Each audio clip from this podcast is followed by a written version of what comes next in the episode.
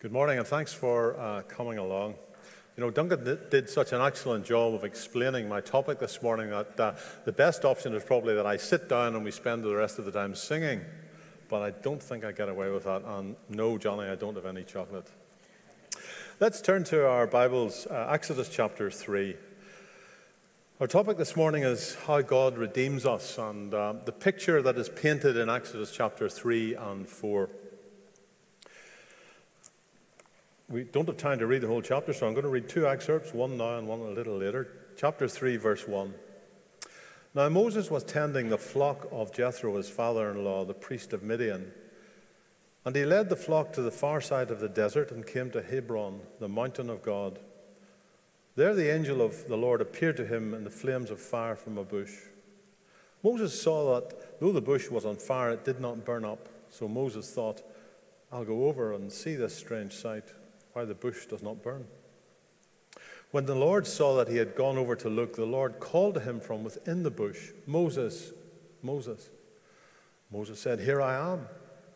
Do not come any closer, God said. Take off your sandals, for the place where you are standing is holy ground.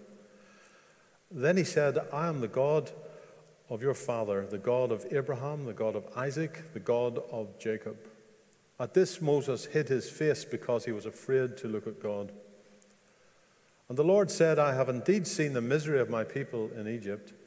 I've heard them crying out because of their slave drivers, and I am concerned about their suffering, so I have come down to rescue them from the hand of the Egyptians, and to bring them out of that land into a good and spacious land, a land flowing with milk and honey, the home of the Canaanites, Hittites, Amorites, Perizzites, Hivites, and Jebusites. And now the cry of Israel has reached me, and I have seen the way the Egyptians are oppressing them. So now go, I am sending you to Pharaoh to bring my people out of Egypt. But Moses said to God, Who am I that I should go to Pharaoh and bring the Israelites out of Egypt? And God said, I will be with you and this will be the sign to you that it is I who have sent you. When you have brought, out the, brought the people out of Egypt, you will worship God on this mountain. Moses said to God, Suppose I go to the Israelites and say to them, The God of your fathers has sent me. And they ask, What is his name? Then what shall I tell them? God said to Moses, I am who I am. This is what you say to the Israelites I am has sent me to you. The book of Exodus is an extraordinary account of how the Israelites underwent a transformation from being uh, slaves and servants of the Egyptians to becoming the people of God. God had made a covenant or a promise to one of their ancestors, Abraham, that Abraham's descendants would be God's special people and would inherit the land of Canaan what we know as Israel today. And we've heard already in this series, and do excuse me if I repeat a little bit from last week because I know there are a number of folk in here who weren't here last week. The, uh, we've heard already how the Egyptian rulers were concerned that the Israelites were getting too numerous and could pose a potential threat to the security of Egypt. So, first they introduced slavery. They, they enslaved the Israelites who had come 400 years earlier to escape a famine. And the Israelites were deprived of their freedom, and over a period of time, their plight just got worse and worse and worse. They were made to work in the fields, perhaps pumping water out of the Nile to irrigate those fields. You know, it's quite, Egypt is quite a remarkable country. If you're to look on Apple Maps or Google Maps on the, on the satellite version, you'll see that it's a huge country, but most of the population is concentrated along the banks of the Nile the rest is desert, and yet there's something like 80 or 90 million people living there. So the Nile River was crucial to the survival of the Egyptians. So the children of Israel are then used to build cities as using slave labor. But despite this persecution, their numbers continue to grow. Got to the point where Pharaoh introduced the instruction to kill every baby uh, boy who was born to the Israelites. And infanticide or infant, infant homicide was introduced to control that population. We heard last week how the baby Moses escaped that persecution in a wicker basket and was brought up in the royal uh, palace. Acts chapter 7, uh, Stephen's speech to the Sanhedrin actually gives a, encapsulates that uh, extraordinary period in Moses' life. It says, At the time Moses was born, he was no ordinary child. For three months he was cared for in his father's house. Then he was placed in Pharaoh's house. Pharaoh's daughter took him and brought him up as her own son. And Moses was educated in all the wisdom of Egyptians and was powerful in words and action.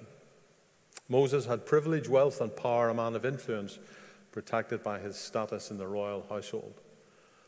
That was Stephen's summary in the book of Acts of Moses. Egypt at that time was a superpower in the region, but it had many uh, enemies who attacked its borders and nibbled away at its territories. And it was fear of the Israelites siding with some of those enemies, perhaps, that drove Pharaoh and, and his uh, successors to embark on a policy of slavery and infanticide. Egypt was polyamorous, that is, it, it worshipped many gods. And um, archaeologists have found reference over 1,500 gods in the culture of Egypt during this period of history. 1,500 different gods. So the Egyptians did not believe in a, single creator God. Instead, they had a, pattern, a complex pattern of gods that represented almost every aspect of human activity. They had one for water, one for the sun, one for the wind, one for burial, one for death. The Egyptians created their gods essentially to meet their own needs. This is the absolute antithesis of the Christian worldview, where we believe in a God who created and ordered everything in the universe.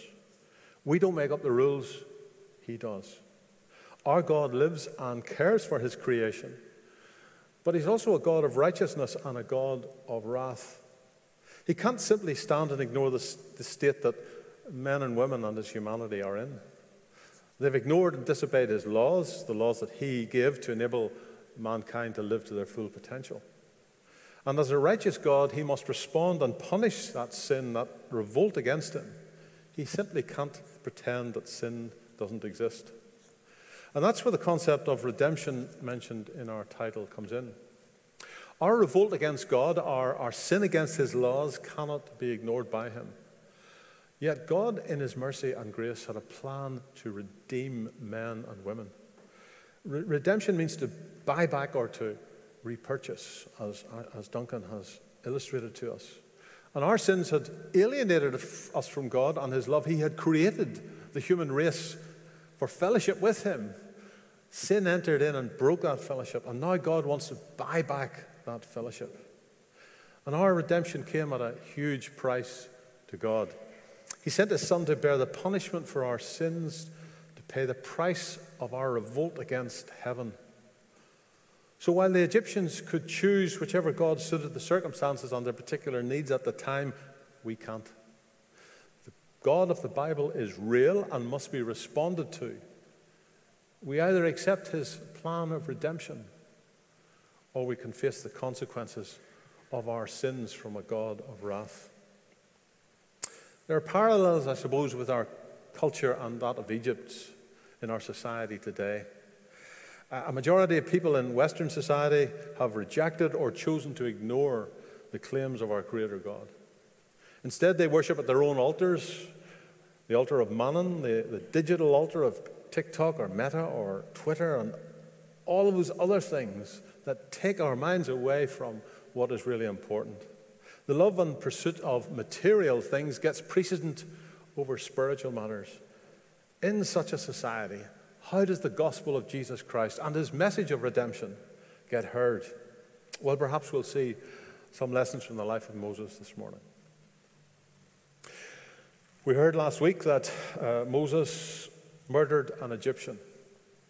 When he thought no one was looking, he buried the body. But very quickly it comes to the attention of not just the Israelites who witnessed the killing, but Egyptian authorities. And despite his position of power and influence in the royal palace, he becomes a hunted man.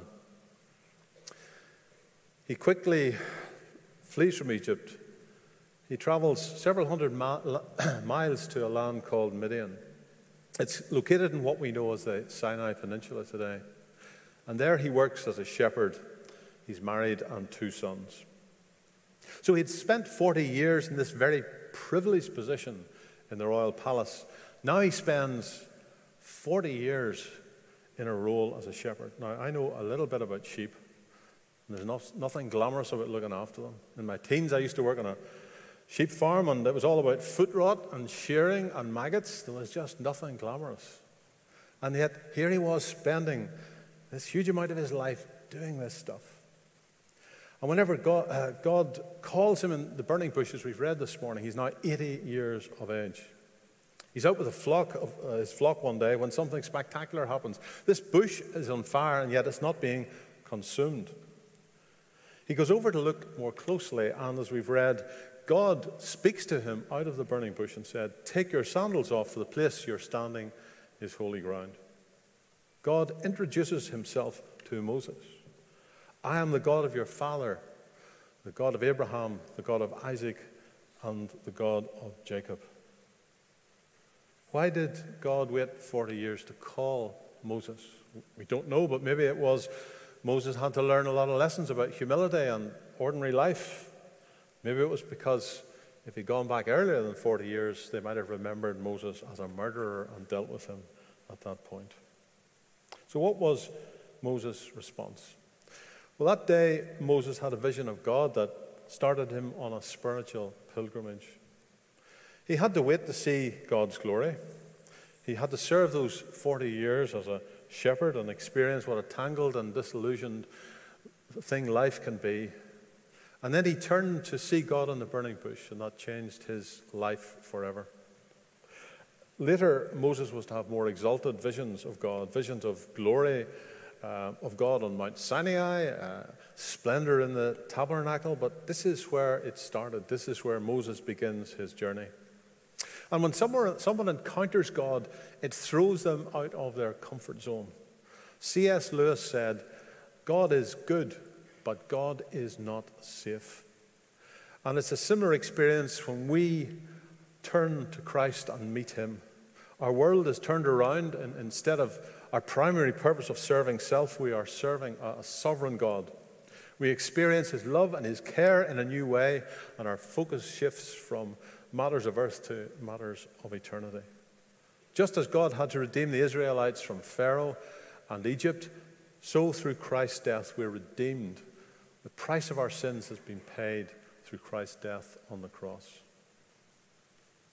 In verse 6, Moses asks the not unreasonable question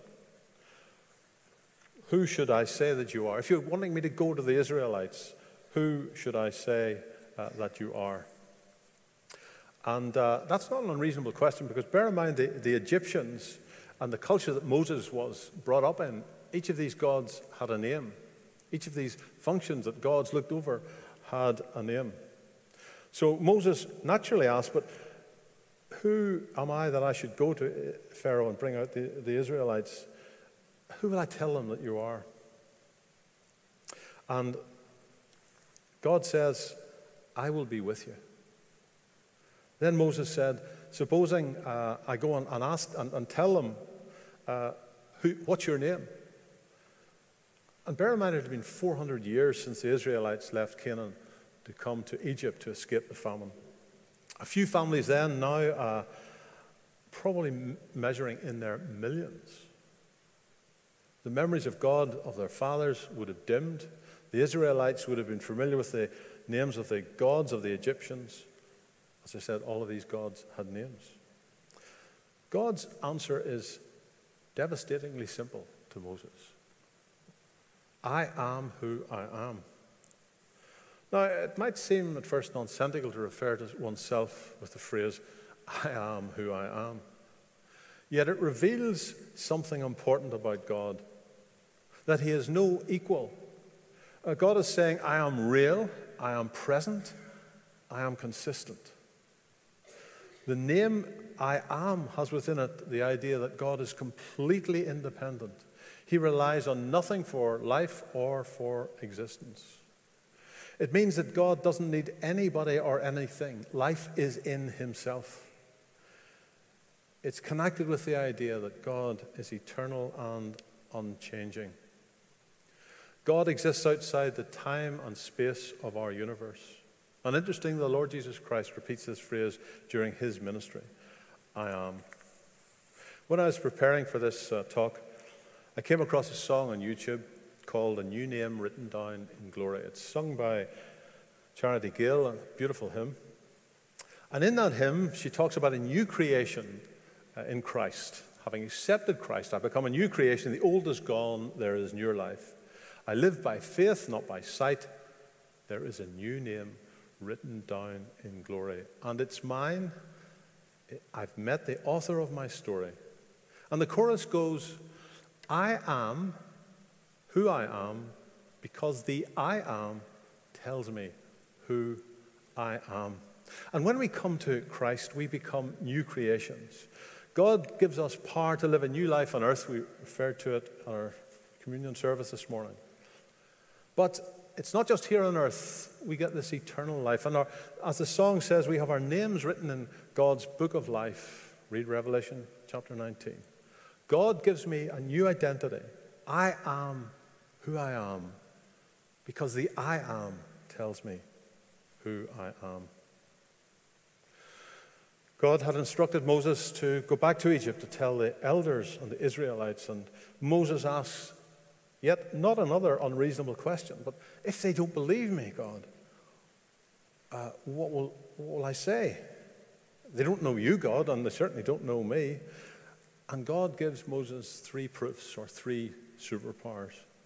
The first was a wooden staff turning into a snake. The second was a leprous hand healing. And the third was the water turning into blood. As I, was, as I was preparing for this talk, I came across uh, someone giving a, a, a similar talk, and he said, even in these three tests, we see a picture of Christ. When we read of a snake in the Bible, we think of sin or evil or the devil. And here we see the snake defeated and dead, from stick to snake back to a dead stick, just as Christ on the cross defeated sin and death. The leprous hand coming into the cloak, out of the cloak as leprosy, being healed reminds us of the miracles of Jesus when he, on several occasions, demonstrated his life changing powers. And the third test was the turning water to blood to death. We don't see that combination of water and blood and death again until Jesus dies on a Roman cross to release his people from the wages of sin. But Moses still hadn't finished giving up reasons why he couldn't go. He says to God, But I'm, I'm not eloquent, I'm slow of speech. And God's starting to lose patience with Moses. God would have known how eloquent he was in those 40 years in the palace. But God responds to that and said, I'll give you a brother Aaron, and he will speak for you, and I will give you the words.